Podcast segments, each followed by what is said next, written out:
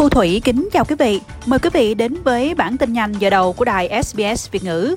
Trong bản tin ngày hôm nay, ngày 9 tháng 1 năm 2024 có những nội dung chính như sau. Thủ tướng công bố gói hỗ trợ trị giá 50 triệu đô la cho người dân Queensland bị ảnh hưởng bởi lũ lụt. Giá thuê tiếp tục tăng trong kỳ nghỉ lễ. Và tin thể thao, Manchester United giành chiến thắng 2-0 trước FA Cup. Và sau đây là những nội dung chi tiết. Tin liên quan đến mưa lũ ở Victoria. Một người đàn ông đã mạo hiểm mạng sống của mình để giải cứu một phụ nữ 74 tuổi khỏi nước lũ ở miền trung Victoria, khi tình trạng khẩn cấp về lũ lụt của bang này ngày càng gia tăng. Ông Mitch Smith phát hiện người phụ nữ ở Bendigo Creek, ở Elmore và bơi ra giúp đỡ sau khi xe của bà bị cuốn ra khỏi đường và cuốn trôi khoảng 100 mét xuống dòng nước dữ dội vào đêm ngày thứ hai. Anh đã dùng dây để buộc bà vào một cái cây và cả hai đợi khoảng một giờ trước khi đội cấp cứu đến và triển khai thuyền giải cứu cho họ. Cả hai đều không bị thương. Smith nói rằng đã được cảnh sát và các dịch vụ khẩn cấp đánh giá là người tốt bụng, nhưng cũng nói với ABC rằng đó không phải là điều mà anh quan tâm. Oh, I just Ồ, tôi thực sự không nghĩ về điều đó chút nào. Tôi chỉ nghĩ nếu là bà tôi bị đuối nước, tôi cũng hy vọng người khác sẽ làm điều tương tự. Vì vậy, đó là một tình huống rất may mắn. Hơn chục cảnh báo lũ lụt đã được ban hành trên toàn tiểu bang và thời tiết khắc nghiệt cũng đã ảnh hưởng đến phía đông Melbourne, khiến con đường du lịch Mount Dandenong tại Fenwick Creek phải đóng cửa sau một trận lở đất rộng khoảng 40 m và dài 70 m. Tin Queensland, Thủ tướng Anthony Albanese đã công bố gói hỗ trợ trị giá 50 triệu đô la đang được triển khai cho những người bị ảnh hưởng bởi thời tiết khắc nghiệt gần đây ở vùng cực Bắc và Đông Nam của tiểu bang. Gói hỗ trợ mới sẽ bao gồm các biện pháp phục hồi du lịch và các chương trình dọn dẹp cho những khu vực bị ảnh hưởng nặng nề nhất. Ông Albanese cho biết các khoản tài trợ sẽ nhắm tới khả năng phục hồi và phục hồi du lịch của địa phương ở các khu vực trọng điểm. Ông nói rằng biến đổi khí hậu đã chứng minh rằng chúng ta sẽ không may tiếp tục phải hứng chịu tần suất lớn hơn của các hiện tượng thời tiết hoang dã. Uh, chúng tôi biết rằng còn nhiều việc phải làm và chúng tôi ở đây để nói rằng chúng tôi đang nỗ lực đảm bảo điều đó có thể thực hiện được.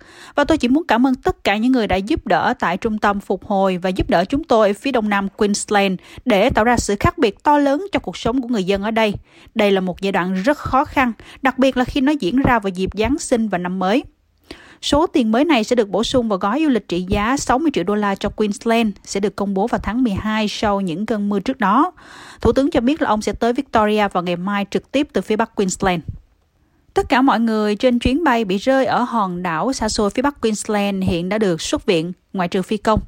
10 người, bao gồm cả phi công, đã được đưa đến bệnh viện sau khi máy bay lật nhau tại một điểm nghỉ dưỡng sang trọng tại đảo Lisa, cách Cairns 240 km về phía bắc, khoảng 70 giờ 30 sáng thứ Hai.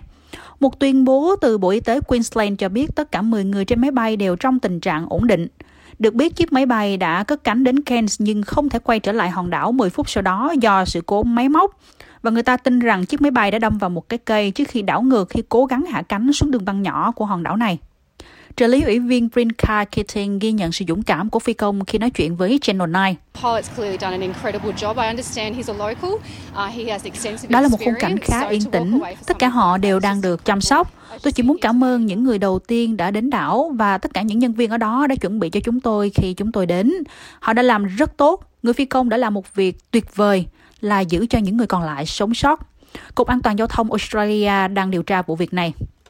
Đức Thánh cha Francisco đã kêu gọi một lệnh cấm toàn cầu đối với điều mà ngài gọi là hành vi mang thai hộ là đáng kinh tởm. Trong bài phát biểu thường niên trước các đại sứ được công nhận tại Tòa Thánh vào ngày thứ Hai ngày 8 tháng 1, Đức Thánh Cha Francisco đã coi việc thương mại hóa việc mang thai như một mối đe dọa đối với hòa bình toàn cầu và phẩm giá con người. Đức Francisco đã đưa ra một danh sách những căn bệnh đang gây đau khổ cho nhân loại và sự vi phạm này càng tăng đối với luật nhân đạo quốc tế, vốn cho phép những điều đó đang xảy ra, bao gồm cả cuộc chiến của Nga ở Ukraine và cuộc chiến của Israel-Hamas và các cuộc khủng hoảng khí hậu toàn cầu. Nhưng Đức Francisco cũng liệt kê các vấn đề ở quy mô nhỏ hơn mà Ngài cho là mối đe dọa với hòa bình và phẩm giá con người, bao gồm cả việc mang thai hộ.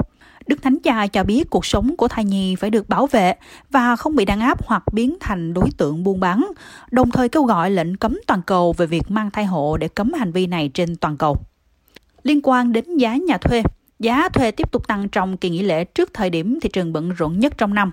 Báo cáo của PropTrack Market Insight mới nhất cho thấy giá thuê trung bình trên toàn quốc tiếp tục tăng nhanh chóng, tăng 1,8% trong quý tháng 12 lên 580 đô mỗi tuần. Đây là mức tăng 11,5% so với năm trước, có nghĩa là giá thuê nhà đắt hơn 60 đô mỗi tuần so với đầu năm 2023. Giá nhà ở thủ đô tăng 13,2% so với năm trước, nâng mức giá trung bình lên 600 đô mỗi tuần khi các căn hộ ở Sydney, Melbourne và Brisbane tăng từ 15 đến 17%. Theo nhà kinh tế Angus Moore của PopTrack, tình hình ngắn hạn khó có thể cải thiện, nhưng cho biết là những người thuê nhà có thể thấy nhẹ nhõm vì dữ liệu năm 2023 cho thấy là tốc độ tăng trưởng giá thuê đã chậm lại hơn so với năm trước. Tin thể thao, trong bóng đá, Manchester United đã giành chiến thắng 2-0 ở vòng 4 FA Cup.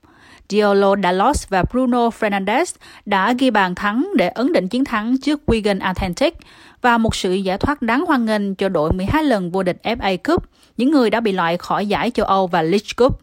Tiếp theo, United sẽ đến thăm đội thắng trong trận đấu vòng loại giữa ba đội hạng tư là Newport County và Islay FC của National League.